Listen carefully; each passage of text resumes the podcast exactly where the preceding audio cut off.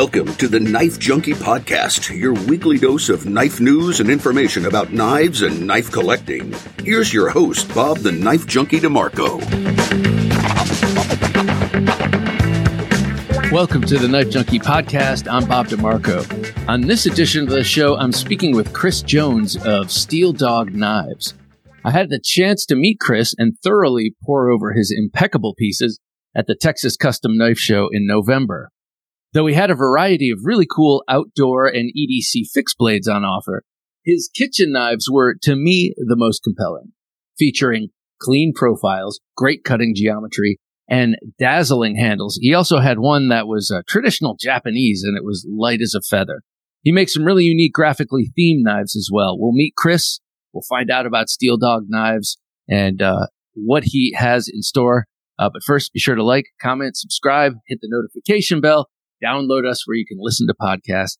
And if you have any uh, interest or capacity, help us on Patreon.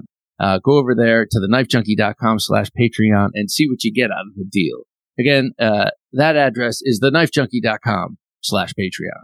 Visit us online, the knife junkie dot com. If you search Google for the best knife podcast, the answer is The Knife Junkie Podcast.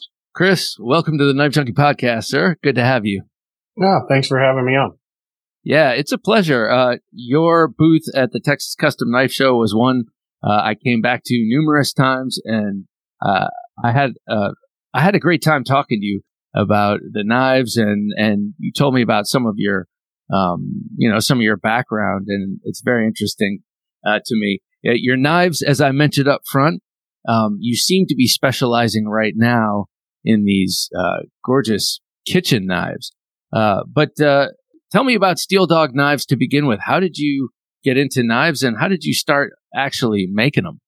Yeah, it's uh, it's kind of an interesting story. I um, it's, it's a unique one that I don't know that anybody else has. Um, about six years ago, I had um, an emergency appendectomy. I had to go in. I'd had a, some outpatient procedure a week or two before. I had an emergency appendectomy, go into the hospital.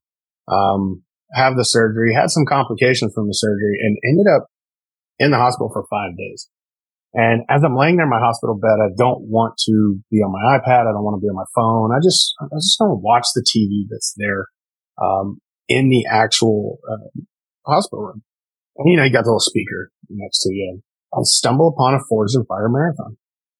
And I was like, this is, I'm, I'm hooked, right? Like, this is fascinating, and it helped get me through um that time that I was in the hospital. And then uh when I got home, I continued to watch it and became fascinated by the show, and then go down some rabbit holes of YouTube and told myself, you know, when I get healthy again, like, I, I want to try this. And um so I did, and, and I wasn't as fascinated with the, um honestly, with, with swinging a hammer, right, in an anvil. I mean, that that part is cool. I do enjoy doing that sometimes. Um, but it was, um, just the being able to make something, right? Um, I used to do some woodworking and really enjoyed it. And so getting into this and, and getting into the knives. And so I made my first two knives, um, with a hand filing jig.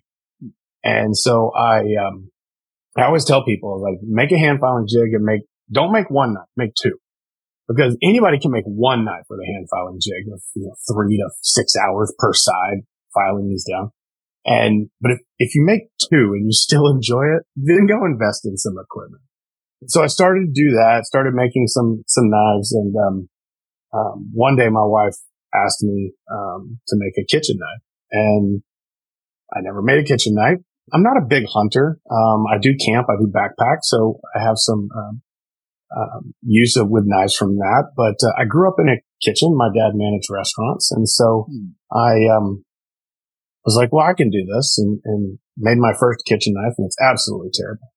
Um, I didn't understand. I approached it the same way that I would approach, um, a camp knife, right? Um, or an E D C. And it, it really is different, um, having to focus on the, the geometry. And, and so, um, I was like, man, I, there's no way I'm ever going to get somebody to buy a knife when they can go down to Walmart and buy a fifteen dollar cheap knife that, that worked better. And it was because of the geometry. And so I kind of poured myself into it, and Um, started doing some, some research and, and, you know, watching different makers, um, people like Mareko Malmasi, um, uh, Salem Straub, Don Wynn, um, guys that make just beautiful chef knives, and, and learning anything I could, um, from their YouTube channels, from their Instagram, and, um, just kind of went from there and, and stayed with it. And once I got a couple that worked, um, I was like, this is definitely the way I want to go. So I still do the occasional camp knife. Um, I mean, I'm working on a, a batch of four,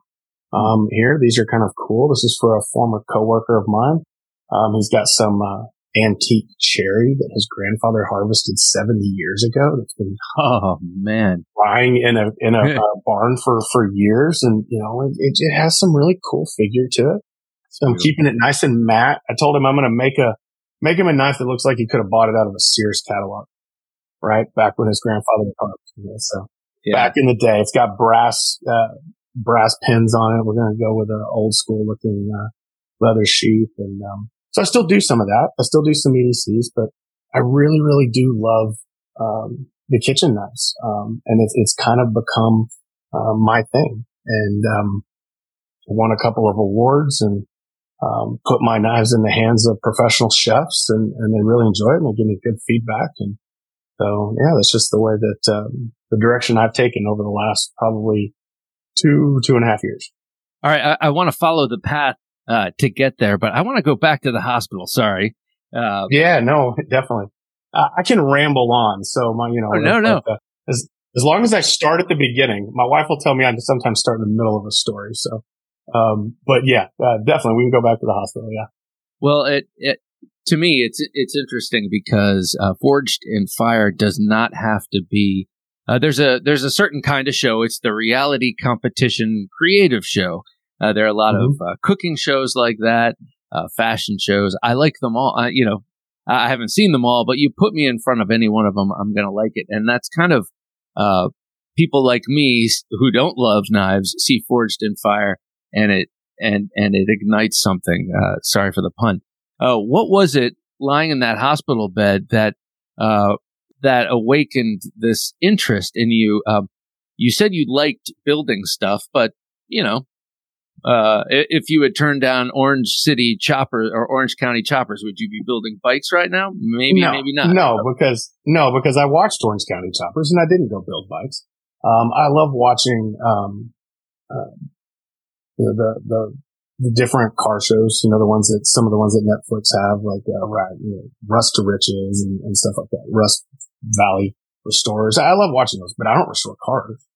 Um, but I, I grew up kind of watching the old, um, you know, This Old House, Norm Abram, the woodworking stuff. And I always really enjoyed that. And I did a lot of woodworking and, and built a lot of furniture. Our current kitchen table and chairs is something that I built. But it was just something about the knives that I really don't know that I can, um, you know, pinpoint. I mean, I, I think a lot of us are always fascinated by sharp things, right? Um, and, you know, it's, it's, um, There, there's something about, you know, being able to use a, a, a great knife. And, but I, I think the one thing that, that I really liked was it was something that was, it was obtainable. It was realistic, right? I mean, yes, I had to invest in equipment over the years, right? I mean, I'm surrounded here by, um, equipment that I've purchased, but in the beginning, I could do it relatively small and I could express my creative side, right? With the, with the handle specifically. Um, I, I like to, to, you know, pick things and, and, and pick colors maybe that are, that are bold and still do some of the traditional, but I, I like to do different things with, with handles. And I've got some, uh, great suppliers that, uh, provide me with some cool stuff, and we've collaborated on a number of things. But to me, the handle is the character of the knife, right? I want something that has that character. And I like to talk to folks about making the knife special to them.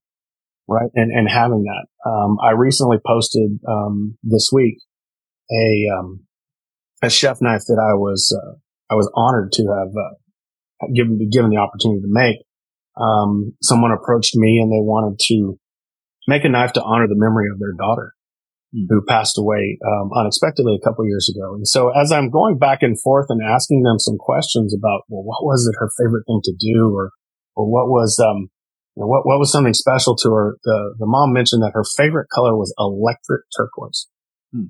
And I thought to myself, okay, electric turquoise, I can work with that.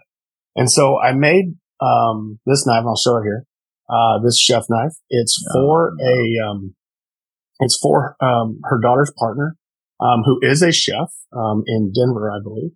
And so it's, I went with high carbon, did a, um, um a stonewash finish, but worked with um Sarah uh from um oh yeah Swiakowski Scales, um and um or Scales by Sarah, depends upon which uh, platform she's on. And we made some, uh this is from uh Dank Blanks, so um Jordan Banks. And um it's a resin. And so it's it's really cool. It's got that turquoise, it's got something that's special to them, and that's what I love uh, about it. So to go back and answer your question, I, I think what what really was is I, I could create something unique, and I could create something where I could put my personality and my um, style and my creativity into it, and do it, you know, reasonably. Uh, it's interesting because uh, woodworking, uh, you're you're also making something in something that is uh, incredibly useful, um, incredibly uh, uh, uh, long lasting, and and um, you know, you said it was a kitchen table and chairs that a family sits around. That's going to be a durable, a durable good. But something about knives in uh, being a tool that you can use to do other things, make other tools, uh, and do all sorts of, you know, feed yourself basically. Uh, and then the portability of it, and how many more you can make and actually sell and move, and, you know, to go to a furniture show. And, and I'm sure this has very little or nothing to do with the calculus and why, why you got obsessed with knives, but it's interesting to think about a woodworker slash knife maker. One thing you can make a bunch of and then take them to a show and sell them. Another thing is, is big, hard to move. Um, I don't know, si- similar process. Yeah. It's not things that I, I, you know, did in the beginning, or that I thought of in the beginning of, you know, oh, well, let's do this because, you know, they are smaller, easier to move. You know, I could probably sell them faster. Like, to me, when I first started making, it wasn't about selling. Um, you know, I, I, probably gave away every knife that I made for close to the first year. Um, one of my, um, um, my, my best friend, Adam, who's at the, the, the show, he's al- at almost every show, um, that I'm at. He carries one of the first knives that I ever actually made off of a commission. And I, I asked him not to show anybody anymore because it was, uh, early days and it's pretty rough, but, um, he loves it. Um, he cherishes it and, um, keeps it in his truck with him. And so th- I, I think that's the key word though, is I, I, I love being able to build something that people will cherish, right? I want something that people want to show off. Um, and when you look at, you know, like you said, you, with knives, you can use it to make other things. And with chef knives, you're making meals, you're making food. And what is centered around food? It's, it's typically it's bringing family together. Right. And family's important to me. And I remember, you know, thinking back, I thought about this, you know, uh, probably a couple years ago. My, my grandmother who passed away, um, a few years or no, probably about uh, five, six years back, she, uh, before I started making knives, um, we used to always get together at her house for Thanksgiving and Christmas. And, um, she would make meals. And I remember she used what now, I, it was like probably the worst knife.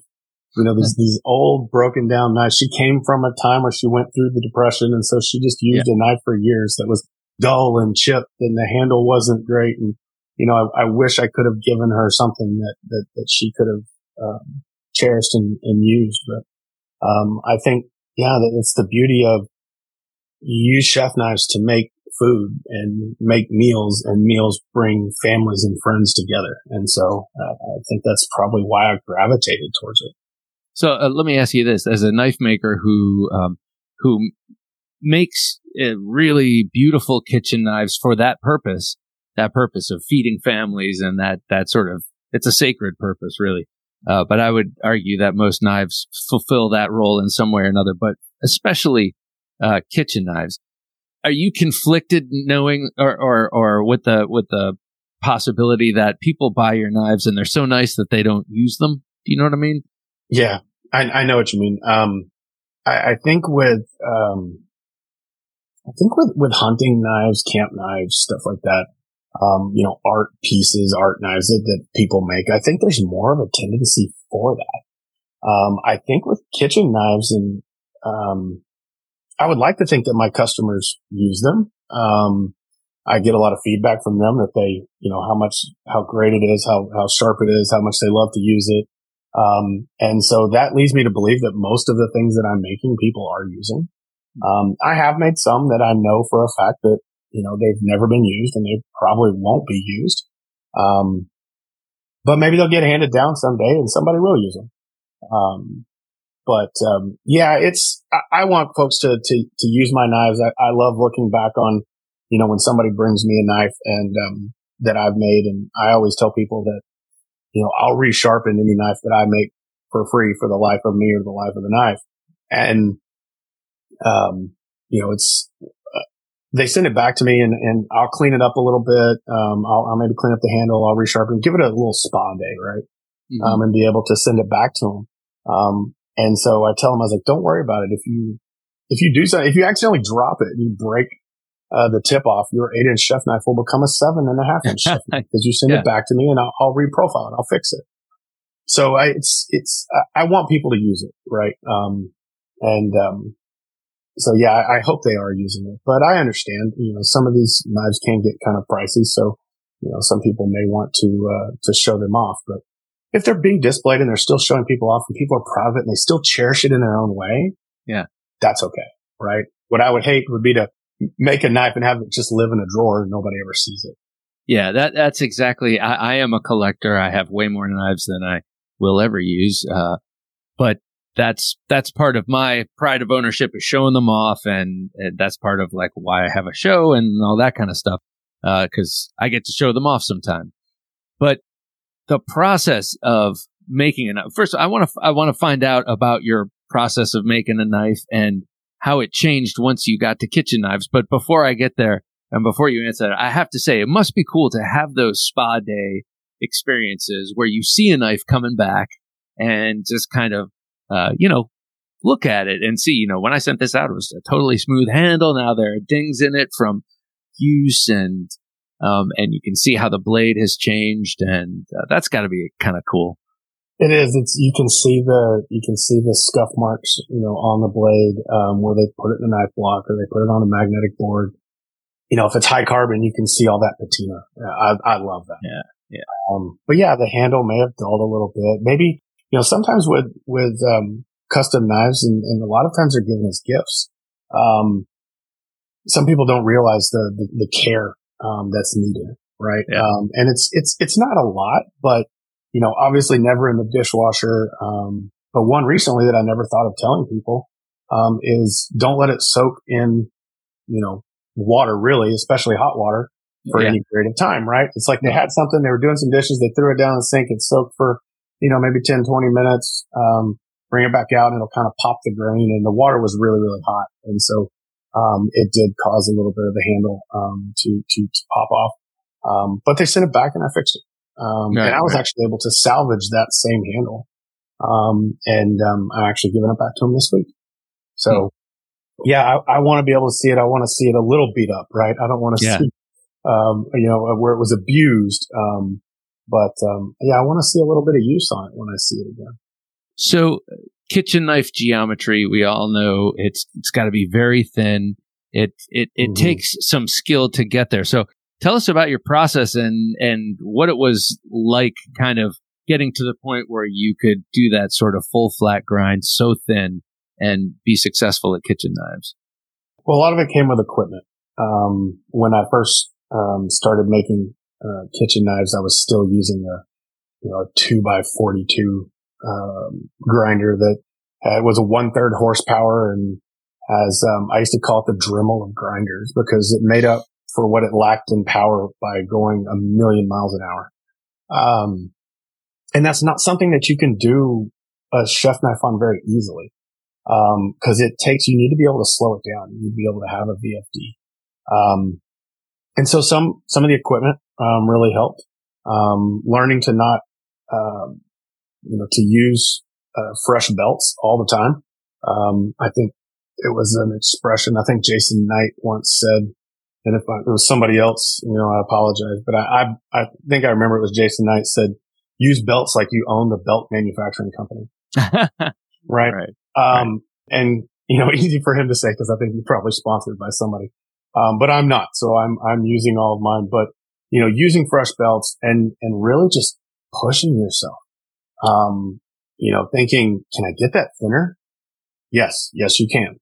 Um, and I think the first time that I got a knife down to pretty much a zero edge, um, I realized like how much more time and effort that it took and how much patience, um, it took to get there. But ultimately it was going to make for, um, a better knife. And, um, you know, up until oh, sometime last year, I was trying to take all of my chef knives down to ten thousandths of an inch. Mm. And I talked to, um, another, um, knife maker. He does folders now, um, but he's been a knife maker for thirty years. And he goes, no, nah. He goes, you can get it down to five thousandths. No. Really? He's like, yeah. And so he challenged me. And so I, you know, the last, um, you know, every knife I've made now for the last uh, three or four months has been five thousandths instead of ten thousandths. And I got to admit, it was kind of cool to, I made one right before Christmas and, um, for a friend of mine and had him come over. He was giving it to his wife and I was like, hey, check this out. And I pulled a stalk of celery out and I just start cutting. And he's like, okay, great. I was like, I haven't sharpened it. Like I'm just slicing yeah. off little thin pieces of celery. And he's like, wait, what? Yeah, it's five thousandths of an inch. Like I have not put that sharpening bevel on it. Um, and it, it, it felt like a knife that was, that needed to be sharpened, right? Was a little bit on the dull side, but it was mm-hmm. still usable.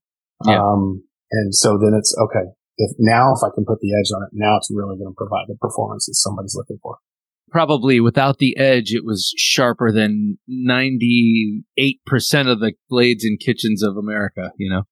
Oh, definitely. And, and that includes some, um, well, I'm going to say professional kitchens. If you've got a, you know, a head chef, right? Um, and you've got somebody in there that, that can teach and they're, they're resharpening their knives.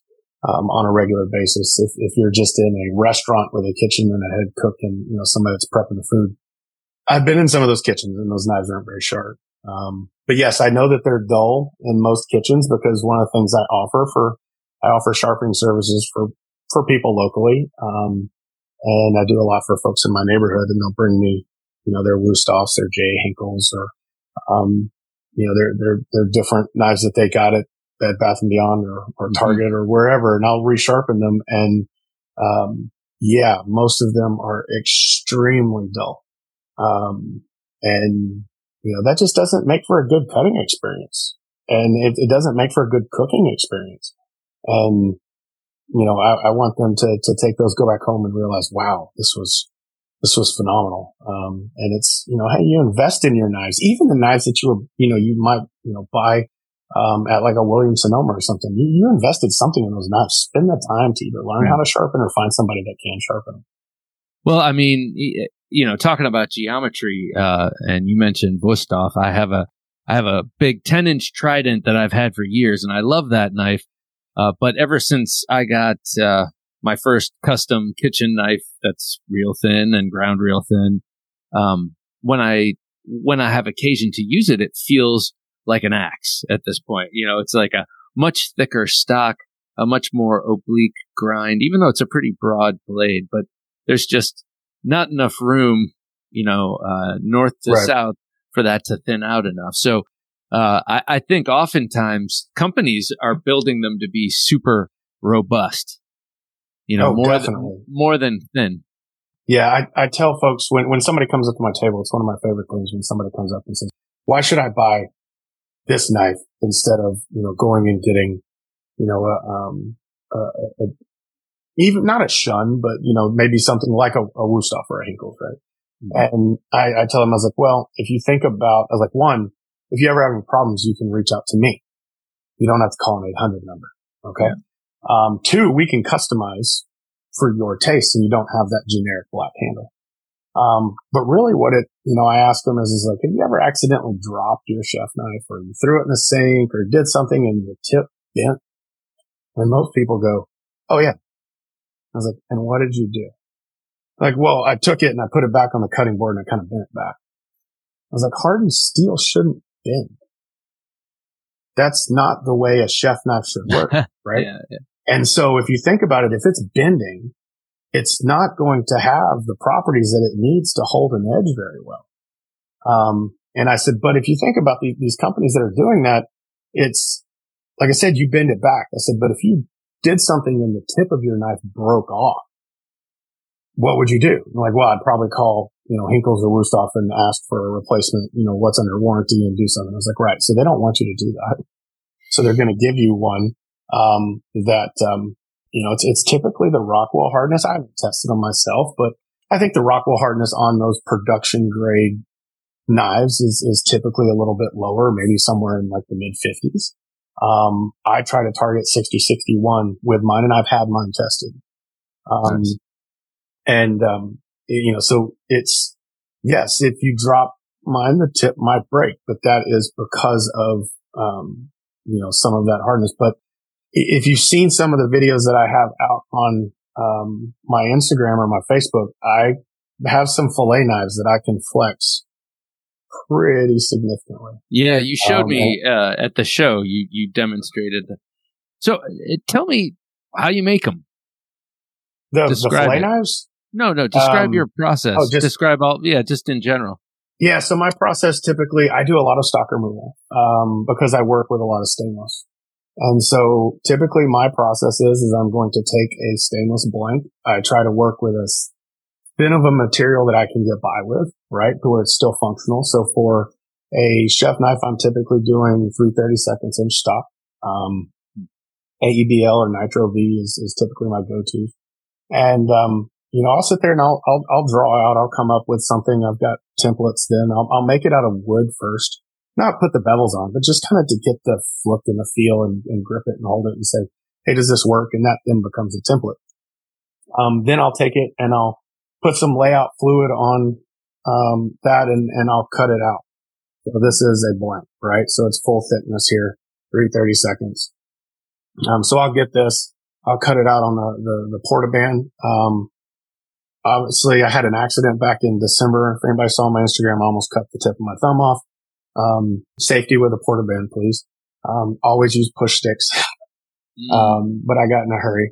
Drill my holes, get all of this. Um, and then I actually will take this and, um, you know, wrap it in foil, put it in the, the kiln, and I'll heat treat it. And I heat treat at full thickness on all my chef knives.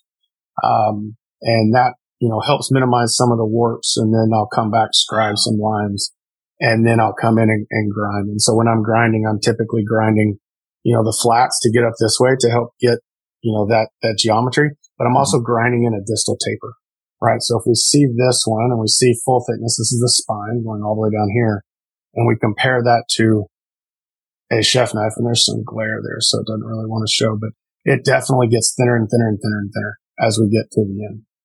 Right. Yeah, looking down the spine towards the tip. Yep, yep. And so we want that distal taper going all the way towards the tip. You don't want a big, chunky um, tip, and um, you you want to be able to get your full flat grinds um, pretty hot. Um, so you'll see, you know, I, I see a lot of guys that that make um, camp knives and, and and hunters and E D Cs, and they do them. They're phenomenal. They do them really well, but they'll come in and they'll do. Their grinds will be too low, and they'll come all the way out here, and they'll have a real, um, too thick of a tip. And that's going to cause a knife that's a little bit, that, that's going to be too heavy.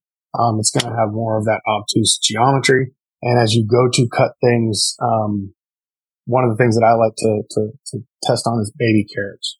If you're cutting a baby carrot and you get about halfway through the baby carrot and it snaps, then you know that your geometry is not there, right? You want to be able to slice little pieces off the end of the baby carrot. Um, but yeah, I'll grind that bevel in. Um, I typically do a nice belt finish on mine because it helps with the cleanup later when somebody wants to send it back and clean that up. Um, then slap the handle scales on there, you know, drill the holes, glue it up, shape the handle, um, and then come back and, and sharpen it. So uh, grinding it full width after it's been heat treated, obviously. Uh, that's one of those cases where you have to use a lot of discipline and use all your belts, kind of like uh, oh, definitely, uh, yeah. Jay was saying, because it's a lot tougher, right? Yeah, the the materials, it, it's hardened at that point, right? Yeah. Um, a lot of times, like when I'm making this this camp knife, I actually ground some of these bevels in um, ahead of time, um, get the edge down to the thickness of a dime, um, But it's difficult to do that with a chef knife because, especially for stainless, because when I'm heat treating it, I pull it out of the kiln and I actually quench between two aluminum plates. And so if it's not full thickness and it does have that bevel in there, it's going to have a tendency to want to warp or, or, or wiggle, and you get that bacon edge, right? Where it's not so much just like a banana warp, but you might see this little wiggle in there. And now you have to grind that out and you don't have as much room to play with. Yeah. Um, and also with that, that taper, right? You, you can't put that distal taper in ahead of time. So no, you have to use, um, fresh belts. Um, you know, I go with a thirty-six grit, um, when I start, thirty-six grit, uh, ceramic.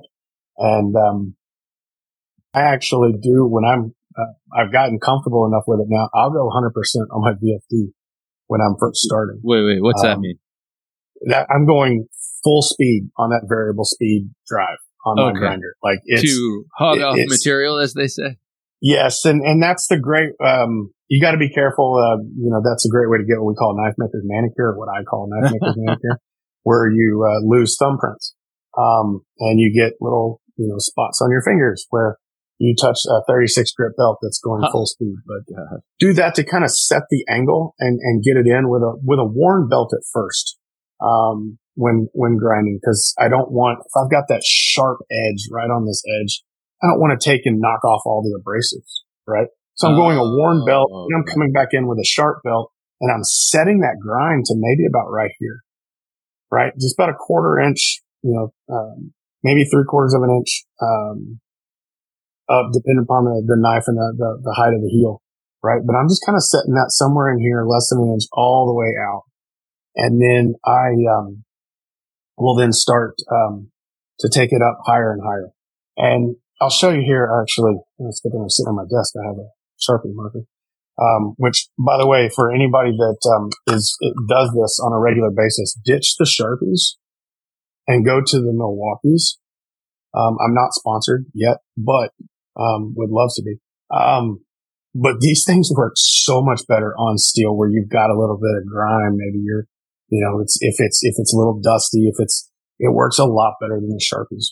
Huh. But I'll kind of show you on here what I'm trying to grind off, right? So if you think of a normal knife right here, and you think of that plunge line and coming up here, when I'm grinding a chef knife, this is that top line, right? So here, that top line, that full flat, that bevel's coming right across here. Oh, I got you. On a chef yeah. knife, it's coming up here, right?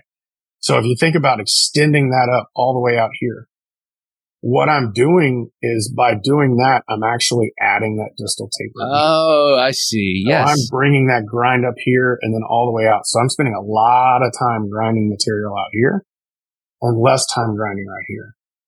But but you're always doing it as if uh, you're working on it uh, on a larger piece flat. Uh, it's hard to explain, yeah, and, but I, I get what you mean once you drew that on there. Yeah, yeah. And, and you work in sections, right? So I'll work in here. And I'll get that line and then I'll start to, you know, and I'll get it up to where I want it. Then I'll start moving it farther and farther out, right? And get it even. And then I'll come back. And by the end of it, you've created a flat that's, you know, there's not a lot of facets in there. It's, it's, you can almost do it with your eyes closed, right? You can just lay it up against the, um, the belt and, and you know exactly where that flat is and then you can grind. Feel. It's your, it's, it's so much. It's, it's feel. Yeah. And, and it's, it takes, I, I, I I tell people when, when I'm approaching the grinder, I go in with a pretty loose grip, right? Um, so I've got it. It's in my hands and I can kind of barely set it on the, the belt right here. And then once I get it and once I find the flat, so I've got the edge. Let's see if I can do that. I've got the edge and it's like, okay, I can find the flat, find the flat. Okay. I found the flat, right?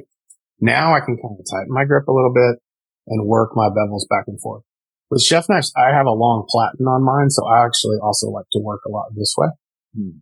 right? Because more of the knife is in contact with the platen at that given time, so it's it's easier to kind of maintain that flat. That that, that uh, really uh, explains well uh, how you get that distal taper with with a grinder. Like I sort of understand it if you're pounding it out.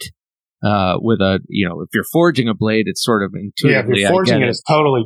Totally different. Like here's yeah. one that, you know, I, I forged out, right? Um, and this was That's cool. And I did this one with a collaboration with um, um, uh, Sugar uh, Sugarfield uh, Distillery in uh, Louisiana. Oh, nice. This is a piece of their um, oak barrel, right? Uh, one of their whiskey barrels, and so that we had stabilized. But yeah, I'm hammering it out, and I'm hammering that. You know, as it gets thinner and thinner and thinner out towards the tip, I hammer that in, right? But you're not doing that on um stainless. And so, you know, one of the things that I do is I come in and I scribe a center line here, and then I'll scribe a center line on the spine. And then, like I said, I'll knock the edges off. And then sometimes I'll even knock the top off. This is something I learned from Don Wynn on his video. I'll knock the top off. So I'll, I'll kind of take full thickness here out to about the midway point in the tip. And so then that'll create almost like a false edge, hmm. right? Like a swedge oh, yeah. or a secondary bevel on the top. So now I've created a bevel on the top, created a bevel on the bottom. Um, those go to, you know, my center line. And after that, it's, it's like going back to kindergarten and just coloring between the lines, right? I've created the lines. I think I heard this one from Salem Straub. Um, Again, if I get the quote wrong, I apologize. But it's, my grinder is the crayon. My grinder is the marker. And I'm, I'm coloring between the lines. When I heard that, it's like this light bulb went off in my head. Made me so much better at grinding. Um, it's so simple, but it's like, okay, yeah, that's the line. You know, this is the line I'm following. This is the line on the edge. Use the grinder to remove the material in between. All right. So this is interesting to me because obviously you get better at grinding through the physical practice, the practical practice. Yeah, absolutely. Of, yes. Uh, but, but it's interesting how, um, uh, you know, hearing a phrase could also translate into better grinding. What's your mindset like when you're making a knife versus when you're doing, um, you have another Uh, job, right? This is not your full-time profession at the moment. Correct. Yes. So, so what, what's the mindset, uh, difference like between those two worlds? It's, it's different and it's the same. Um, so for my, for my day job, I, um, I work for JetBlue Airways and I'm the manager of business intelligence. So I work in data and analytics. So very analytical thinking.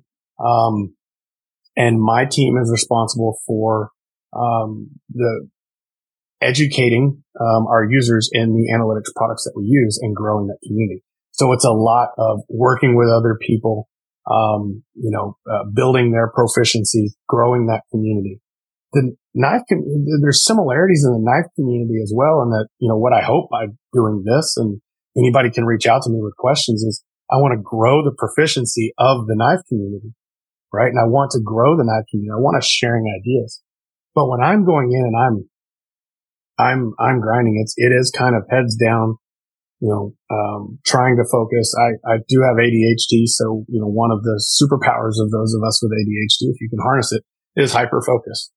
And so it's get music that puts you in the right mood and hyper focus and just focus on, you know, that, that grinding and try to eliminate, um, the distractions. And I try to do it. I try to do each knife, at least get those bevels in one session, right? Um, so I try not to stop and then come back to it. I want to stay in that mindset, um, because you really have to be, you have to think about your posture. You got to think about your, your form. You, you got to, you know, it, it, all that kind of becomes second nature, um, after a while, but you, you want to be like, okay, I'm in the mindset now of grinding, right? I'm not trying to do anything else. I'm not grinding here for a little bit, going over and doing something else. It's mm. like, I'm going to grind the bevels on this knife and I'm going to get them. And sometimes I'll do half a dozen at a time.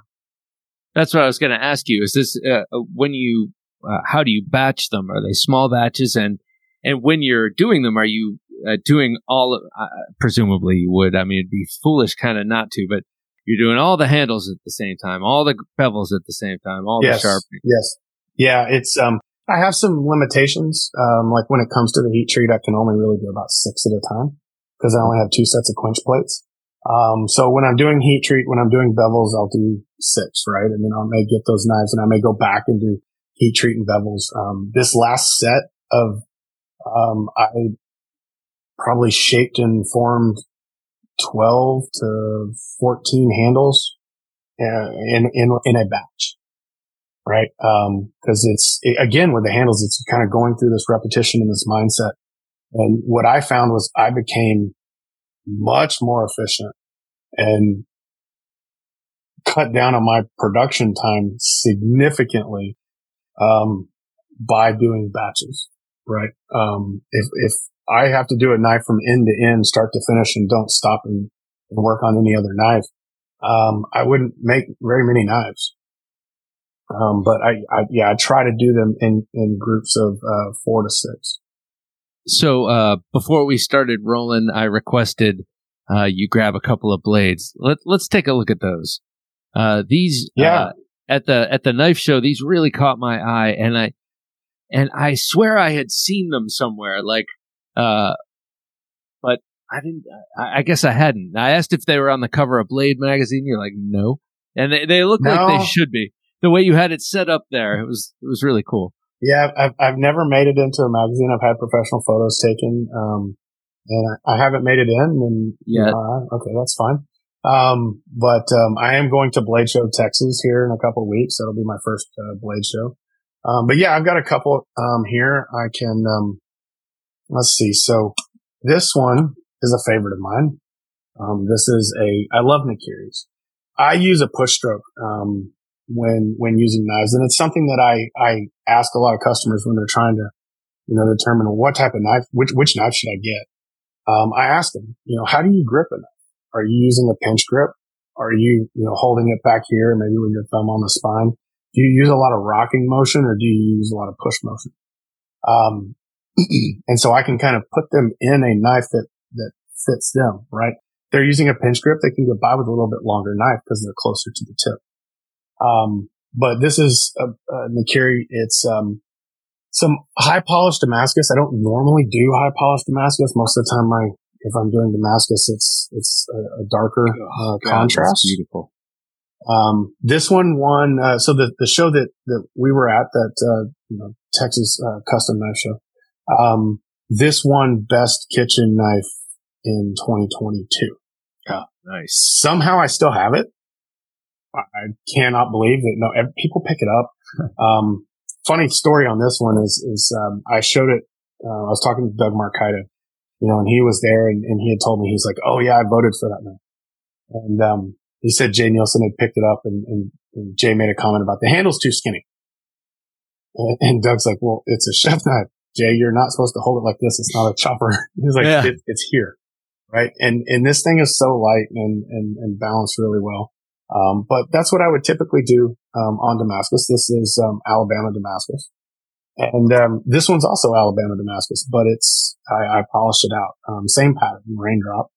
And this one, I, I did a wah handle. And so this one has some, um, hornbeam, um, some true stone. And then this was, um, a piece of koa. Uh, I absolutely mm. love koa. Um, and this one, um, best, uh, culinary knife, uh, best kitchen knife at the Lost Pine Show in Bastrop, um, earlier back in, what was that, September. Um, so I, I really love this one. I don't do a lot of wah handles, um, but I, I really do, um, enjoy them. Um, Those are octagonal, right? Octagonal. Yeah. The, oc- the octagonal, you know, handle, um, the, the traditional Japanese, um, you know, style handle. They're a little longer than what you'd see in a Western knife. Um, But this one was, was much more traditional. I did another, um, wah handle, and I think this was the one you were referencing earlier when you were talking about how, um, light it was. Light it was. Yeah. Um, this is, uh, stainless Damascus from Dama Works, and I wanted to do something that I'd never seen before. So I don't know if it's kind of difficult to see, but that is hand engraving, um, by another knife maker here, um, locally to me in Tomball. His name's Phil Dunn. He does a lot of, uh, folders, and he hand engraved that. And I wanted to do something that was kind of a mix between traditional Japanese, but also maybe some more like, um, Western style. And, I, and there's like a Southwest influence in here with yeah. some turquoise true stone and some, um, engraving. And then, you know, most of the time when I'm doing, um, one of these, I'll also, you know, make a, a saya for it. So a nice tight friction fit saya, um, with similar material. Um, but yeah, these were, um, These are some that I, like I said, I really enjoy doing, but, um, I don't do them super often. Um, some of the other things, this would be more of just my standard, um, chef knife. Mm, um, again with C O A. Um, and so this is something, um, you know, like I said, I, I like more of an aggressive, um, you know, point. Some people look at it and think the point's too low, but it actually works, um, where it is, you know, on the handle. On a Western style knife, uh, the tip is typically on the center of the handle or, or towards the top. Um, and so this one works really well with a pinch grip, um, or with a traditional grip. Um, and, um, yeah, I try to round off all of my spines right here. That was feedback I got from a chef one time. Um, so that it doesn't create a hot spot. Um, but yeah, it's, um, but I like to do, you know, some fun stuff too. This is one that I just finished this week. I haven't posted it yet. So we'll get a preview here. This is uh, a new design for me. It's a very aggressive tip. Um, this is much more for a push cut style um, than you would a, a rock. It's got a little bit of rock to it, um, but it also has um, the handle kicks up a little bit, so you get a little more knuckle clearance. Um, and this is Juma, again, with some Dank Blanks uh, resin. So I call this one Fire and Ice. Um, that's, but, that's really yeah, this one's, this, like I said, this one works really well for me because I like to do a push cut. Yeah, that blade profile is really cool. It's it's pretty unique. It looks, it almost reminds me of one of those, uh, almost like an Afghan short sword. Uh, one of those. Uh, yeah, yeah, it, it's really cool. It's the same profile that I was showing earlier with this one. Um, yeah. And then I have a, um, I'll get your opinion on this. I've got a um another version of it um with Damascus mm. that I was thinking about doing like a swedge on it, um, like a harpoon clip, just uh. because why not? Yes. Right? Yes. Like yes, I like that. And and I I uh I actually don't like harpoons often. Um uh, harpoons got to be done right. That I like. That's like a swedge on a buoy almost. Um, yeah, definitely. Yeah, I, I like that. Um yeah, we'll we'll see about that. And you could actually use that uh you know, swedge uh if it were a thicker steel. You could you could zero grind that and have it be a little bone breaker, you know, on the back of the blade. But you could. You, that you that could might be a little gimmicky. At, you could even use it, as, you know, as a scoop as you're cutting some vegetables. You just kind of scoop it up. Or, yeah. I'm working with a um, um a local woodworker here to custom design me a um, my own cutting board based on my specs. And one of the things is, is it's going to have um like a juice groove. Mm-hmm. Almost all the way around. There's going to be about six inches or so in the front middle where there isn't. Um, and right underneath where that is, because I want it to be flush all the way to the edge. And right underneath where that is, it will slide out a little plate made of the same wood. So as you chop your vegetables, you don't have to scoop them on your uh, knife. That's cool. Yeah. You can just scoop them onto the little plate and it slides right off the cutting board. Take that over, dump it in the pan, and then move on. I love so, it. Well, that's we'll cool. See. I'm sure to post that one on Instagram once I get it. He's he's working on it now. I was gonna say, you better patent that sucker right quick. uh, show us the the Batman and Joker knives. These uh, yeah, these are these are ones that really uh, caught my eye first time. Yeah, like like I mentioned, I uh, I'll start with Batman. Um, I I've always liked comic books. I like comic book movies. I'm you know kind of a sucker for that, and um, I like to do themes on knives, and so I. was able to get a Batman pin. Um, but I went with some, uh, um, Buckeye here, and it's got, you know, yellow liners down the, the spine, the yellow pin. And I had it lasered in where it said, I am vengeance. Right. Um, and so this was, it's last it's, thing it's the cucumber pair. Sees before you go to town on it. That's right. And so what's a Batman knife without a Joker knife? And so this top one is my eight inch chef knife. The bottom one is my six inch petty knife. It's kind of hard to see. There's some great photos out on my Instagram, but there is a little tiny Joker face. Yeah, on yeah. And I actually had this one designed um, specifically um, for – it was for another project I was working on. I, I made a knife uh, that I donated for um, that Bastrop show, and they had given me the materials, and they gave me purple and green. And I actually love purple and green as a color combo. Like I even yeah. have another one here. I think it's a great color combo. Um, and so when I see purple and green, my first thought is, you know, Joker or Incredible Hulk. And so I saw that and I went, I gotta have a Joker knife. And so I had a pin made up, but the Joker says, "Why so serious?" Okay. So wait, what you said that little, to your you said that to your six inch what knife? Six inch petty knife. Petty. What does so, that mean? So a petty is, is more of a, um, think of it like a large uh, utility knife, or you know, a little bit bigger than, say, so like here would be a paring knife, mm-hmm. right? Like a four inch paring knife, six inch. So you might do those in a three piece set, right? I think of paring knives as I'm working off the table, right? I'm peeling something, I'm doing something like yeah. that. Um, what I tell folks is that the six inch petty knife, you know, if, if you haven't, if you don't know like what it is that, that, that you're, you know, wanting for a knife, I said, you know, start with a six inch petty knife, because that can be your go-to knife, um, in the kitchen. And it is for me, if I'm, you know, um, want to cut up an avocado, it's got the right size. I can work it off the table, cut all the way around. I can use this with a little force, get that nut that's in there, twist it out. Um, if I'm, um, making a, a salad for, for just myself or my wife and I, or if I'm doing something where it's just, you know, something for the two of us, I'm cutting something up. This is absolutely perfect. This is all I need. Um, if you're somebody that grips this way, right, instead of a pinch grip, this is going to be a better knife for you, because by gripping it back here, you've moved your hand away from the tip. So that's why when I ask a lot of people, what's your favorite knife in your set? They're like, oh, it's the Santoku, or it's the little mini chef knife. So think of this as like a little mini chef knife. Yeah. Um, and that, whereas, you know, that, that eight inch, I, I say that the eight inch chef knife is I'm preparing a meal for a family. Mm-hmm. Right. I've got my whole family over. I got some friends coming over. I'm going to prepare a meal, or I use a pinch grip and I'm very comfortable with it, because when you get the closer you can get your hand to the tip, the more control you're going to have over that tip for doing something like, um, you know, when you're, when you're slicing onions and, and dicing onions, and you've got to get in there and do, you know, a couple little cuts before you then come in sideways and then start slicing them up. Uh, you can, um, uh, I, I, well, not you can, I, I think I can see myself getting a petty knife. Uh, I have plenty of ten inch and eight inch chef's knives. Um, and my wife likes a little bit of a smaller knife, but, um, Uh, I could see that six inch being perfect, uh, like you said. Yeah, hmm. it, huh. it, yeah. It's, it's a, it's, it's the, um, it's, it's like I said, it's the go, it's my go-to knife in the kitchen. But, but, uh, okay, uh, but pinpointing it, like when I see that six inch utility knife in a kitchen knife, it's never anything that has any knuckle clearance. It's just like an extra right. long. It's a low. Knife. It's kind of useless right. almost. Yeah, it's um that one. You know, might work for.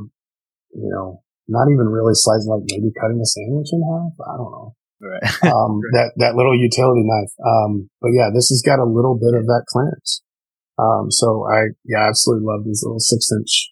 Um, and they, they sell pretty well. So that, or I tell folks to go with a Santoku, which is a seven inch. So it's kind of like an in between. And that's that one with the gentle belly and the drop point. Yeah. Yeah. It's, it's got a little bit of curve. The point's lower. Um, this is one that you could use with a push cut or a rock. Um, and, um, it's kind of, you know, the, the, the, the best of a couple of different worlds, right? If you're only going to get one knife, the Santoku or the petty, you know, typically might be where you start, and then move into, um, a chef knife, and then maybe a paring knife. And that, then you start getting into your specialty knives, like your Nakiris, because you like to do a push cut, um, you know, serrated bread knives. Um, a fillet knife, a boning knife, um, you know, that all depends upon what you prep and what you eat. If you eat a lot of fish, you eat a lot of chicken, you're filleting chicken breast, a fillet knife works great for that. Yeah. If you do a lot of barbecue, you might want, you know, a, a bigger, um, slicer or carving knife, um, to cut that up. Well, okay. So what, um, what knives do you want to see yourself making in the future? What, How, how do you want to see your making as a maker, as a craftsman, evolve? Yeah, that's a great question. Um, I try to think about that at the beginning of every year, and I try to set myself a couple of goals. Um, and one of the ones that I had for this year was to um, do serrations. And so in twenty twenty-three, I, I made probably half a dozen knives and a fillet knife. Um, I made um, fillet knives, and I got that heat treat down where I could Um, trusted and, and really flex it, and learned how to control the grind to get the flex in the right place. Um, and then I also did some serrated, um, bread knives or sandwich knives. And so that was my goal for last year. Um, one of the things that I also had on the list that I only really attempted once, um, was to do what's called an S grind. And so if you think of an S grind, it's, it's a compound grind on a knife, a chef knife that's got a tall heel. Um, and it's really meant for food release. And so if you think of like a normal chef knife's full flat all the way up, the S grind is going to go up maybe about three quarters of an inch. And then it's going to hollow with a, I mean, we're talking a big, like, you know, you're not using like a contact wheel, like you're, you have a rate, you know, a radius platen. And so it's the equivalent of grinding on like, say, a seventy-two inch wheel. Oh, wow. Okay. Right. Yeah. And so it gets this subtle hollow. So it goes up and then in up to the spine. So you think about it, it's kind of like an S, right? And so, so that, that's sur- something. Okay. Yeah. It, it gives a little bit of a gap, right? For some of that food to kind of come off. Um, it can also lighten the blade even further. Um, so you may be able to work with a little bit thicker material when you're getting that taller heel, and it, it takes off some of that weight, um, and, and really, um, does that. So like I said, I made one that was a Nakiri. Um, I also messed up a couple of others that uh, ended up in my oops pile. All good knife makers should have an oops pile, and they should also revisit it once a year, because you learn more and more about, you know, your craft. And somebody had told me once before that the, what separates a, um, a good knife maker from a great knife maker, right? Or a master knife maker. Um, but one of the things is, is as you get better, you learn how to fix your mistakes. Um, you could say hide mistakes, like cosmetically, like obviously you can't hide a functional mistake. Um, but you, you learn how to fix mistakes more than anything. So, maybe you have one that has a little bit of a warp in it or something. You can come back and, um, you know, learn, learn how to fix that. Right. And so go to your oops pile ever so often. Find one. Um, practice on it. Use it, you know, um, grind it thinner. Grind it thinner than you ever thought you could. And you know what? If you mess it up, it was, it was trash anyway. Yeah. And maybe it'll come out of the oops pile. Might come out of the oops pile, would make a great gift for somebody. Yeah. I've had some that I've salvaged from the oops pile that then I was able to fix well enough to where I felt comfortable selling it. It's like, I'm good good enough now to grind away the suck and there, and release the great blade within. Yes. I, I wasn't in the right mindset there or had the right skills, but I do now. Yeah. Uh, as we wrap here, Chris, uh, tell us what your goals are for Steel Dog Knives as a company uh, moving forward. Yeah, I tell people that um, I'm, I'm training myself for my retirement job. Um, I've got one kid in college right now, um, who's, um, studying to go into hotel restaurant management. So that's kind of cool. Yeah. Um, I've got, um, another in high school who's thinking about going into, um, nutritional science. So when we think about, you know, both of them, here we are around food, right? Coming together as families. And so it's, it's really cool. My, my daughter in high school is taking a culinary class next year. I don't think they'll let her bring her own custom knife, but she does have a couple. Um, But no, what am I, what do I think about? Like, I want to continue to get better and continue to improve, learn new things, push myself to where at some point when I decide that, you know, I've had enough of, uh, you know, my, my regular day job, you know, I'm at a point, my kids are out of college, you know, and it's time to retire. I have something that will keep me busy, something that will keep me passionate, something that allows me a creative outlet. Um, and keeps me occupied, but keeps me tied in with this wonderful knife making community. Um, I absolutely love it. I've made friends in this knife making community that I see as, as, as brothers and sisters. And, and I'll, you know, I, I know that we'll be friends uh, for the rest of our lives. Right. Um, and so it, it, it, that means a lot to me. So I want to stay connected in that, but I don't see like going full time. Um, and, um, I, like I said, I, I think, um, I, li- I like my day job too. So, um, I want to kind of balance both. And then at some point it's, uh, I'll, I'll, I'll do these and I'll, I'll make, you know, however much I need to make sure that I'm, I'm happy. Right. Well, that's a, that's a good second bit of advice. Your first being, uh, you know, go back to your oops pile. That, uh, that's a scalable advice that you could give to anyone, not just knife makers. Uh, go back to your old work. Check it out, see how you've improved and see what you can do better. But also like uh, aiming for that retirement. But not just thinking, oh, I think I might do this, I might do that, but have it humming along. By the time you get there, it's well underway and you already have something thriving. Chris Jones, Steel Dog Knives, I want to thank you so much for coming on the Knife Junkie Podcast. It's been great uh, catching up with you after meeting you uh, down in Texas. Yeah, absolutely. Thanks for having me. This was a blast. Uh, my pleasure. Take care, sir. Mm-hmm. The Shockwave Tactical Torch is your ultimate self-defense companion, featuring a powerful L E D bulb that lasts one hundred thousand hours, a super sharp crenulated bezel, and built-in stun gun delivering four point five million volts. Don't settle for ordinary. Choose the Shockwave Tactical Torch. thenifejunkie.com slash shockwave. There he goes, ladies and gentlemen. Chris Jones of Steel Dog Knives. Uh, forgot to mention before, you can catch up with him on his website, but also check out his Instagram. Beautiful pictures, and uh, I do believe that's the best way to reach out uh, to him to get your hands, uh, get your get your mitts on one of his beautiful knives. All right, for Jim working his magic behind the switcher, I'm Bob DeMarco saying until next time, don't take dull for an answer. Thanks for listening to the Knife Junkie Podcast. If you enjoyed the show, please rate and review at review the podcast dot com. For show notes for today's episode, additional resources, and to listen to past episodes, visit our website, the knife junkie dot com. You can also watch our latest videos on YouTube at thenifejunkie.com slash YouTube. Check out some great knife photos on thenifejunkie.com slash Instagram, and join our Facebook group at thenifejunkie.com slash Facebook. And if you have a question or comment, email them to Bob at thenifejunkie dot com or call our twenty-four seven listener line at seven two four, four six six, four four eight seven, and you may hear your comment or question answered on an upcoming episode of the Knife Junkie Podcast.